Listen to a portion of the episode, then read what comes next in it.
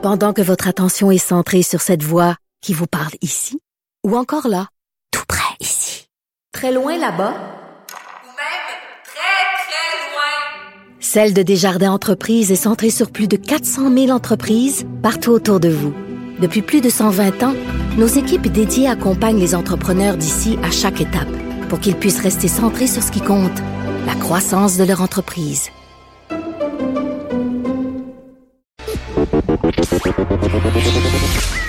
Elles n'ont pas la langue dans leur poche.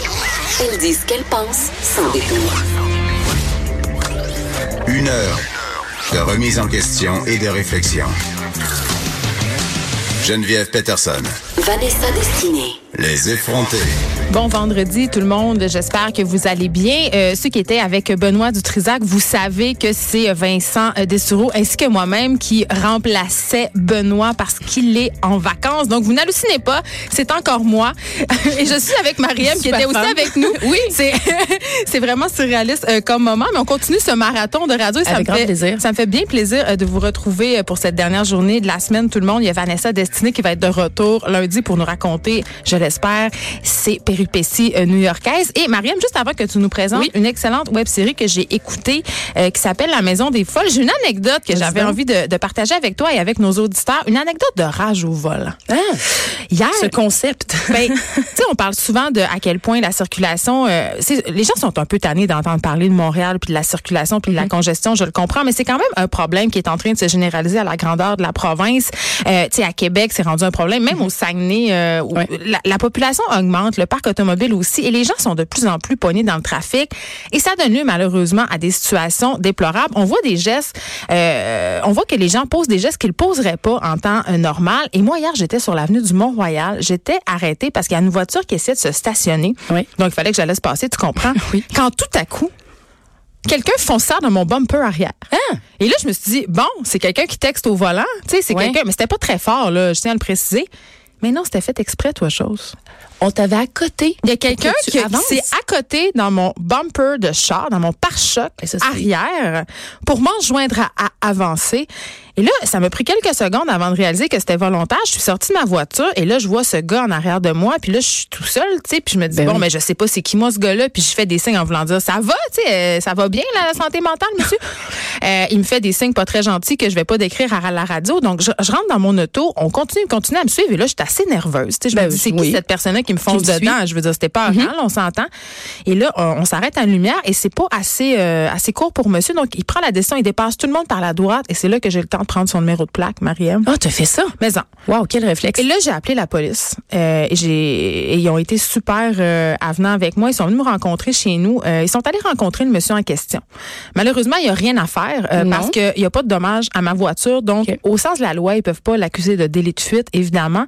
Ils peuvent pas non plus l'accuser de conduite dangereuse parce que c'est sa parole contre la mienne, évidemment. Mais il a été rencontré. Et j'espère qu'il va en tirer quelques leçons parce qu'évidemment, quand la police débarque chez vous, puis il faut que tu te justifies sur le trottoir devant tous tes voisins, tu te trouves moins drôle. tu trouves moins drôle, mais tout ça pour dire que, un, j'ai eu peur. Oui. Deux, euh, c'est un peu plate, les policiers me disaient qu'il était... Il y avait un peu les, euh, les mains liées, justement, au sens de la loi, parce qu'ils me croyaient, ils savaient que c'était vrai ce que je Mais ils peuvent racontais. pas faire rien concrètement Et ce contre non, ce qui me disaient les policiers, c'est qu'ils envoient de plus en plus des gestes comme ça, Mariam, des gestes de gens qui sont écœurés, Ça rend fou. désespérés d'être poignés dans le trafic, et ils me conseillaient d'installer une caméra dans ma voiture. Pour vrai? Ben oui, parce qu'il y a d'autres incidents du genre. euh, Voilà, on c'est ça. Donc euh, c'était mon anecdote et je, je- Mais, on, mais prenons tous un fou, hein, moment. C'est ça. Prenons tous un moment pour respirer par le nez parce Oui. que moi aussi j'en ai déjà fait des choses connes parce que j'étais à bout Oui. dans le trafic, c'est-à-dire brûler un stop, contourner du monde. euh, pas laisser passer des piétons parce que écœurée. Ouais, ouais, tu comprends? Fait qu'on respire par le nez. C'était mon anecdote. Et euh, pas se faire bumper. c'était un fou, et parlant de fou, Maison des Folles, qui est un titre qui m'a dérangé, mais en même temps qui est quand même euh, fort à propos. Ouais. C'est une web série qui vient de rencontrer, euh, remporter un prix à Cannes. Oui, le prix euh, Télécable SAT, le prix du jury à Cannes Série. Et Cannes Série, qui est une, un festival qui est à sa deuxième année, qui met de l'avant justement les, euh, les web-séries, qui est quand même le format du futur. On l'a vu avec les différentes Ben oui. plateformes. Et euh, c'est c'est- c'est- c'est le fun à consommer, je pense, c'est c'est les web-séries. Et euh, l'année dernière, tu vois, il y avait une série montréalaise qui avait remporté remporté le prix de la meilleure série digitale. C'était Domino, euh, écrit et réalisé par Zoé Pelcha. Et cette année, Mara Jolie s'est rendue à Cannes et elle a remporté ce prix-là. Mara est comédienne de, de profession et elle est aussi réalisatrice. Elle nous avait donné Col bleu. Je sais pas si tu avais vu Col bleu avec Luc Sonnet. Oui, bien sûr. Qui, Mais elle a fait de la, elle fait de la télé en fait- oui, oui, tout à fait. Oui. C'est cet esprit-là qu'on retrouve dans la maison, La Maison des Folles. qui décrit euh, euh, en fait la vie de, des jeunes filles dans une maison d'accueil. Oui, dans une C'est très touchant. C'est très touchant. C'est, tu sais, je, je parlais avec elle. C'est son histoire, hein, à, à Mara, faut savoir. Ah, je le savais oui, pas. Oui, c'est inspiré de, de sa vie à elle. Elle, elle a été, euh, son beau-père était coopérant. Euh, elle était en Afrique. Elle a été ramenée par la DPJ ici au Québec. Et là, elle s'est retrouvée dans un- une maison d'accueil avec des jeunes filles. Donc l'histoire, c'est ce que ça raconte. On dit un demi sous-sol beige des années 2000. De, de banlieue. De banlieue, euh, avec ma tante qui est jouée par Claire Jean, Qui est- Claire Jacques. Là, excusez-moi, le personnage de ma tante, juste pour ce personnage-là, il faut le voir parce que, on va le dire, là, c'est une grosse madame pas belle qui a pas l'air fine, mais on découvre une personne avec un cœur grand Immense. qui s'occupe. Puis il y en a. on- les familles d'accueil ont mauvaise presse Absolument. souvent et on voit euh, cette cette madame là qui, qui tient ça à bout de bras qui s'occupe de ces filles là avec une- main de fer dans un gant de velours, je dirais, Oui. et qui leur dit, mais vous pourrez pas rester à vos 18 ans. Non. Et ça, ça me fend du Oui, cœur. Puis les jeunes filles, à un moment donné, disent, moi, je veux rester ici après mes 18 ans parce qu'il y a tout ce lien-là qui se crée. Ça devient comme leur nid, ça devient comme toute le, le- le- le- la sécurité qu'elles peuvent euh, qu'elles peuvent retrouver en fait dans ce, ce foyer d'accueil-là. Alors c'est l'histoire de Sarah qu'on suit euh, justement dans avec et, et dans ces relations de jeunes filles. Je disais, moi, ce qui m'a touché aussi, c'est que c'est rare qu'on voit ça. La dureté aussi. La dureté, le, le, le lien, l'empowerment féminin aussi à travers tout ça, euh, comment les filles, les- la souffrance qu'elles vivent. Les questions travers- raciales aussi. Questions On- raciales. On rentre dedans direct dans le la premier là. sexualité, il y, a- il y a plein de sujets qui sont abordés par Mara Jolie. On peut peut-être entendre rapidement la, la bande-annonce qui exprime quand même bien le- la série La Maison des Folles. Ton dossier disait pas que t'es française. Je suis pas française. Qu'est-ce que tu faisais en Afrique? Mon papa est coopérant. C'est quoi ça? Je peux pas rester ici en attendant ma mère. Faut que je parte. Ta mère, elle t'a dompé là. Elle reviendra pas. Puis moi, j'ai comme fuck all envie de vivre avec Lady Diana. Moi, je peux juste t'aider si tu m'aides à t'aider. Sans ça, il y a plein d'autres filles qui attendent pour ta place. J'ai rien. J'ai plus rien. C'est la voix qu'on entend, c'est la voix de Sarah Quentin, Oui. qui est euh, une découverte pour moi, qui est un casting sauvage. Casting sauvage. C'est ça, j'ai parlé avec euh, avec Mara Jolie, la réalisatrice. Elle dit moi j'avais envie d'aller trouver chercher cette essence là à travers le casting sauvage, des talents bruts, des gens qui ont jamais joué, donc ils ont fait Ça marche. Moi, je l'ai fait avec la déesse des mouches à feu. Oui. Puis ce qu'on va chercher, c'est cette Il y a de la véri- magie, ouais. Oui, c'est la véracité, cette Absolument. jeunesse-là qui ne se joue pas. Non, effectivement. Mais d'ailleurs, un autre bon exemple, euh, Fauve, le court-métrage, que j'en parle rapidement, les deux jeunes garçons qui jouent là-dedans, c'est du casting sauvage. On retrouve des bijoux de comédiens dans cette façon de faire. Et euh, je lui en ai parlé, elle dit, moi, j'avais envie justement d'aller retrouver ça, d'aller rechercher ça. Je vous laisse l'entendre, justement, elle parlait du besoin de diversité aussi à travers son casting. D'abord et avant tout, euh, j'aime ça écrire euh, des personnages euh, qui respectent le Bechdel test, qui est en fait euh, deux. Il y a comme trois critères pour être dans le Bechdel test. Donc c'est deux femmes avec un prénom qui ont une conversation ensemble. Deuxième critère. Troisième critère qui est de plus de 30 secondes, pas à propos d'un homme. Et euh, il n'y a pas beaucoup de fiction, malheureusement, qui respecte ça. Et comme de prime abord, je suis comédienne, ben je le remarque beaucoup, tu sais, des rôles féminins qui sont euh, la blonde de, la voisine de, la mère de, la chicks, euh, whatever. Hmm. Alors oui, c'est ça. Ben, on en parlait, Mara, c'est une femme engagée, c'est une féministe très assumée et je pense que c'est ce qui transparaît aussi dans ce dans cette série-là. Elle disait, moi, j'avais envie des femmes qui ont une parole, qu'on veut, on les entend, on les écoute et on veut savoir ce qu'elles ont à dire. Ben, c'est ça parce que euh, elle parlait du euh, de ce Ben, fameux oui de ce fameux test là auquel on soumet euh, les films et les séries désormais Mhm. souvent et euh, c'est vrai que moi quand j'écris de la fiction puis là je vais pas ramener tout à moi mais c'est parce que tu sais je, fais face à ces défis là Oui. on parle de l'aboutissement des personnages féminins l'espèce de leur quête Oui. tu sais Mhm. et c'est souvent euh, ça se résout souvent par la rencontre de l'amour ou par l'aide de quelqu'un d'autre Par Les l'entremise, toujours. les femmes de- sont oui. pas volontaires et ne sont pas euh, partie prenante de leur propre destin. Oui. Et dans cette série-là, j'ai trouvé ça intéressant. Parce qu'on a des femmes fortes, mais on a aussi des femmes avec des paradoxes, Mhm. des failles. On a une petite bitch là, dans le sous-sol, une espèce de d'adolescent. On en a tous connu une, Mariam. On- là. 100 Puis je pense que c'est ce qui fait qu'on se, on, on s'attache à cette série-là parce Ben, que le les côté humain, personnages. la bitch. 100 oui, elles sont humaines. Puis euh, Marianne aussi me disait, tu sais souvent la souffrance un peu, c'est tragédie pour tragédie. Elle dit moi je veux pas, je voulais pas mettre un regard complaisant sur la souffrance, mais comme présenter comme elle est, mais avec de l'espoir. Parce qu'il y a de l'espoir finalement quand même dans cette série-là. Mais c'est drôle aussi. C'est drôle. Moi j'ai ri, pleuré, ri, pleuré. Tout, Mais c'est un long. peu ça. Puis un, un des thèmes que je trouvais intéressant, c'est euh, de montrer euh, la violence des groupes d'adolescents, Ouais.